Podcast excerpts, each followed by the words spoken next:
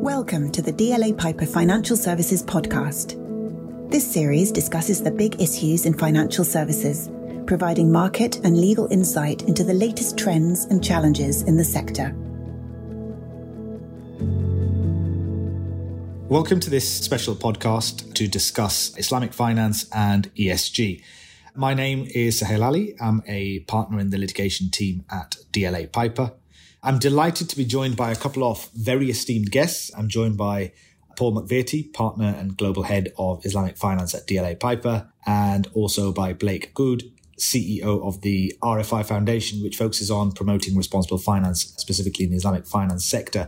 Welcome to you both. I think as we kick off this topic, in recent times, ESG has become a bit of a buzzword. And as it's risen high up on the corporate agenda. A lot of people in the Islamic finance sector uh, I've seen have, have been talking up the synergies between ESG on the one hand and Islamic finance. Essentially, the idea that you know Islamic finance is a financial system that has more than just financial profit as its main driver. So you, you often hear proponents of Islamic finance point to the fact that the essence of Islamic finance is, is essentially based on creating a system that's beneficial to society and humanity by you know, avoiding potentially harmful and exploitative practices and behaviors. So, you know, you often hear that there is uh, a prohibition on, on interest and the purpose is to prevent exploitation. There's a prohibition in certain types of investments. So you can't invest in alcohol or drugs or pornography. These are, you know, sectors or businesses which are deemed unethical or harmful to society. And people will say that this is very much aligned already to the, the ethical and the sustainable decision making principles of ESG. Now, as a disputes lawyer, I think the greatest risk for financial institutions and, and funds and other organizations in the coming years is the risk arising out of greenwashing i.e., essentially organizations claiming to be ESG compliant, you know, whether that's by making statements or representations about the impact that they have or will have and about sustainability, which may not necessarily be supported by, by the data. And Blake, I'd like to bring you in here at this point. Islamic finance often has built in guardrails to deal with, you know, different types of risks and typically that might be done through, you know, the role of Sharia board scholars who would, you know, sign off on a transaction to say that it's Sharia compliant or requiring a, a risk reward model or, you know, as we've seen, limiting the types of investments that can be made. The question that I'd like to ask you is, do, do you think greenwashing presents a problem in the Islamic finance space? And how do you think the Islamic finance sector could deal with that risk? Well, I think Islamic finance does face the same risks of greenwashing because it's all about making claims and how well and rigorously they're vetted. So, in some areas, Islamic finance, in addition to what you mentioned before, also has the alignment on the, the G side of having some of that vetting built in through the Sharia review process. So, there is some governance in there that prevents some types of greenwashing, specifically around Sharia compliance but it doesn't necessarily extend to claims about environmental and social objectives and impacts. And that's been one of the areas where it still is early in the process for Islamic financial institutions to consider ESG and the, the risks of greenwashing because it's become a topic of interest in line with what's happening in a in a wider context only in the last few years. So we haven't seen, I think, in the case of responsible finance in general, we're only seeing the very tip of the iceberg in terms of what greenwashing risks there are. Yeah, no, agreed. And I think, Blake, you've previously discussed the role potentially of sort of an incentive based model that we could introduce. How do you think that model could, in practice, work here in the Islamic finance sector to drive better responsible financing? So it came out of the, the growth and popularity of sustainability linked structures. So setting KPIs and financial incentives linked to those KPIs. And that has become a really fast growing part of responsible finance for the reason that it doesn't have the strict limitation on what entities can use it, the way that use of proceeds bonds do, where if you don't have a green project or a social project, then you can't raise funding through those types of instruments. But with the sustainability linked instruments, it's open to a much broader range of issuers. And that particularly matters within markets where Islamic finance is most present because those conditions on labeled bonds, green and social, or sustainability sukuk are significantly limiting.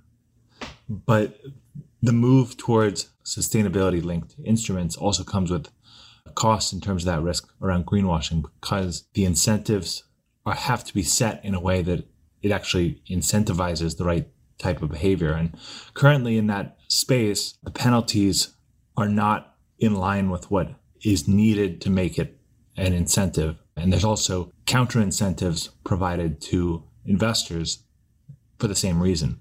So in a sustainability linked instrument, you set a KPI, and if the issuer misses the KPI, then there's a step up coupon at some point in the, the life of the uh, the bond or the sukuk. Um, and that's designed to create a cost for not meeting the KPI.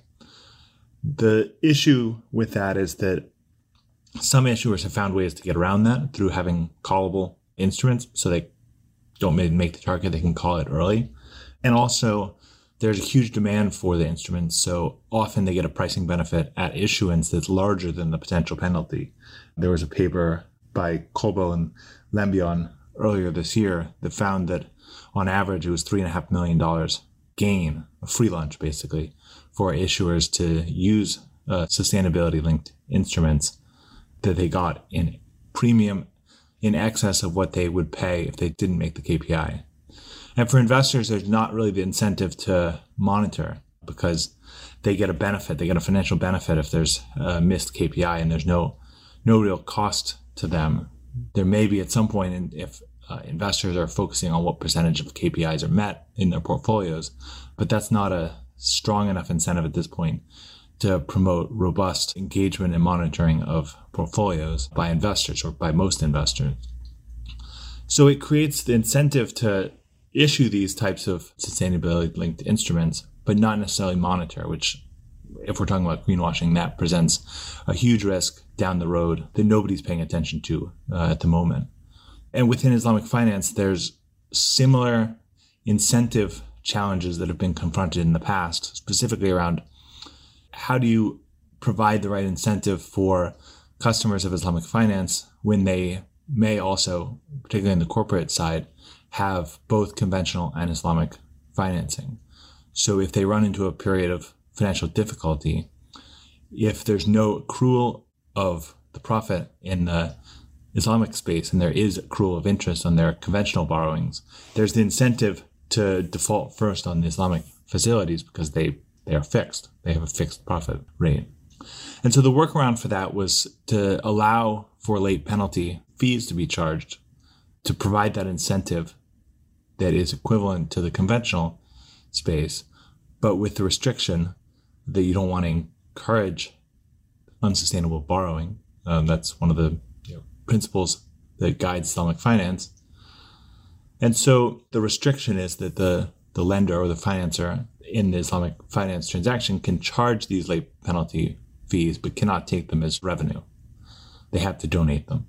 So it mitigates some of the incentive to provide more risky debt if they are not going to get paid additionally if there's a late payment or a default.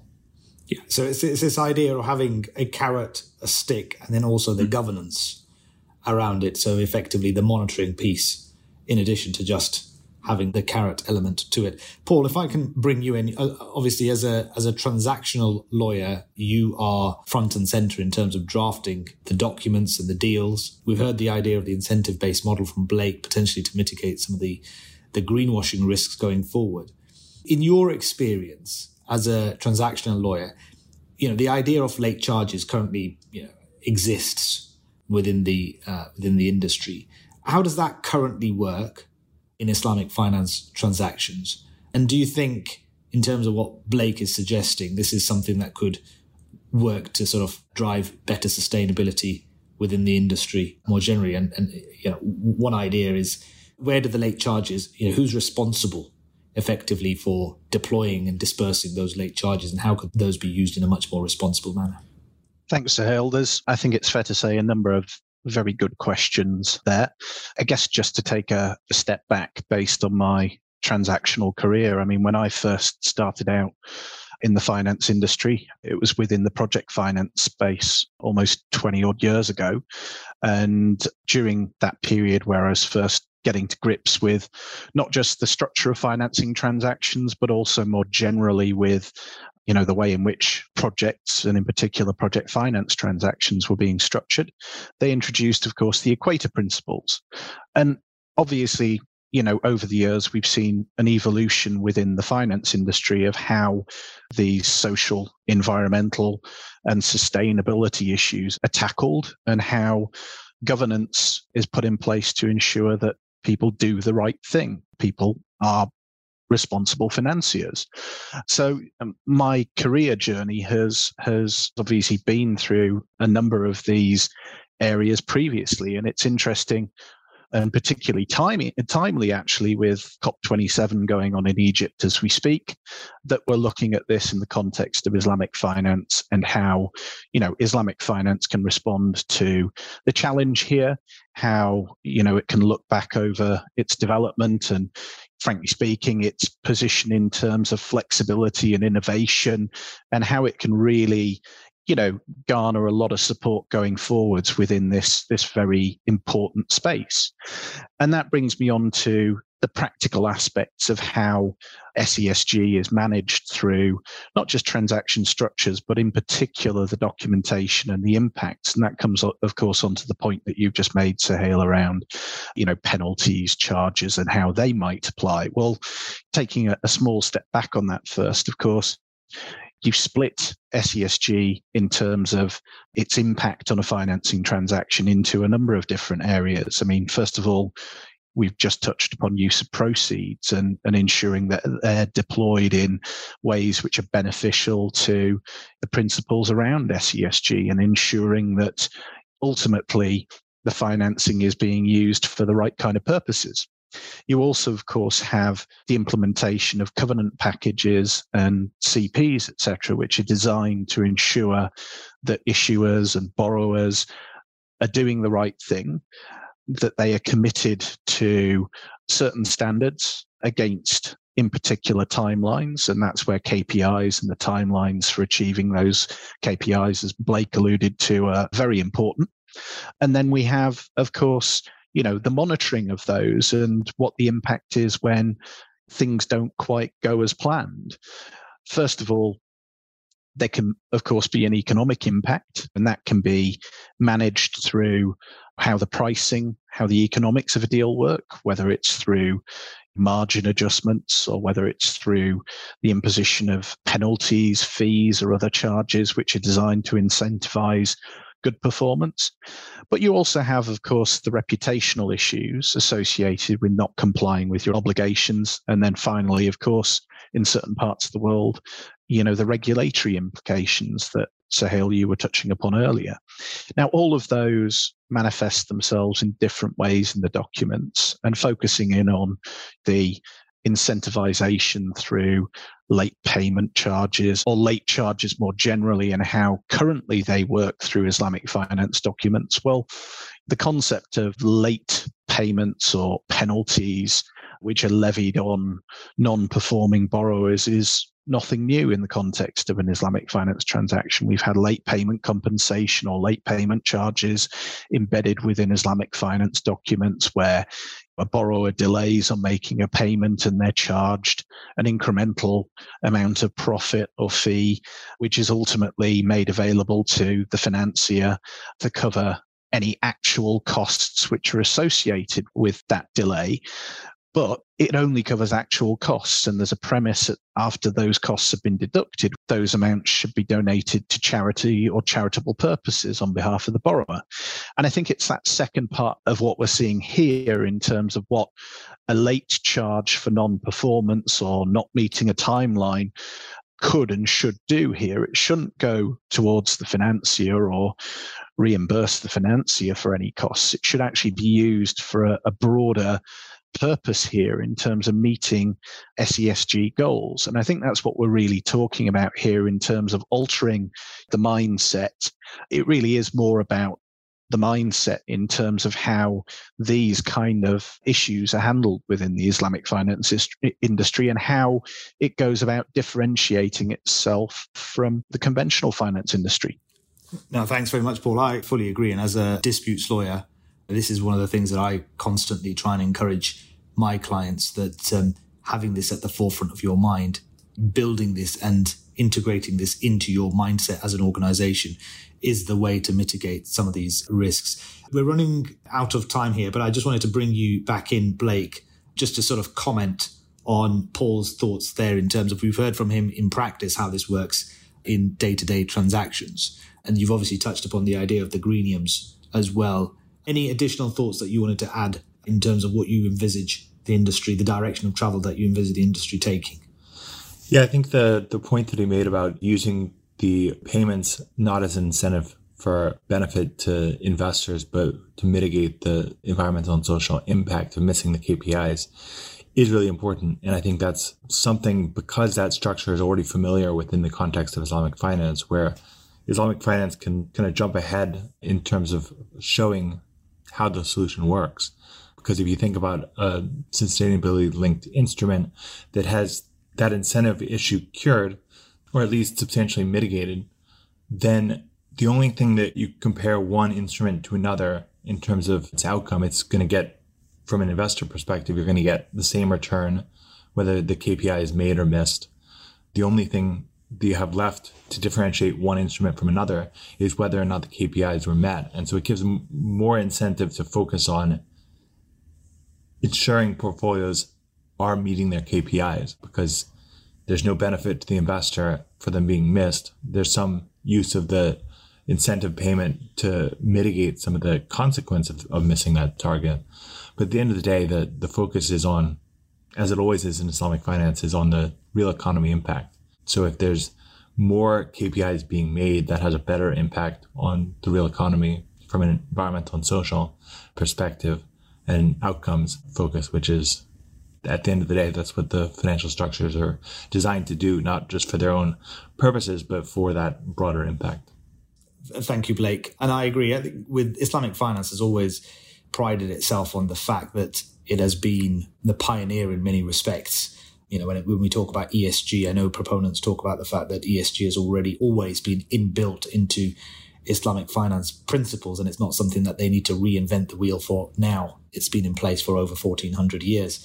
And I think the industry should have the confidence to sort of lead from the front when it comes to some of the initiatives you're talking about and the KPIs and the use of some of these incentives to have the confidence to lead the way and build the path.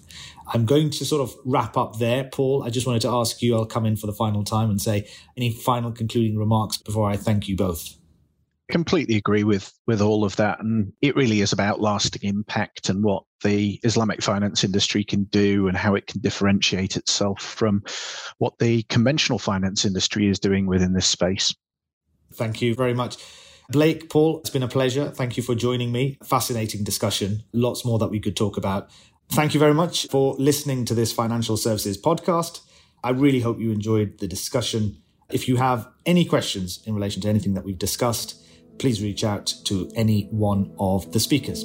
Thanks very much. Any information in this podcast is for general guidance only and is correct as of the date of recording. This podcast is not intended to be and should not be used as a substitute for taking legal advice in any specific situation. For full terms and conditions, please see our website.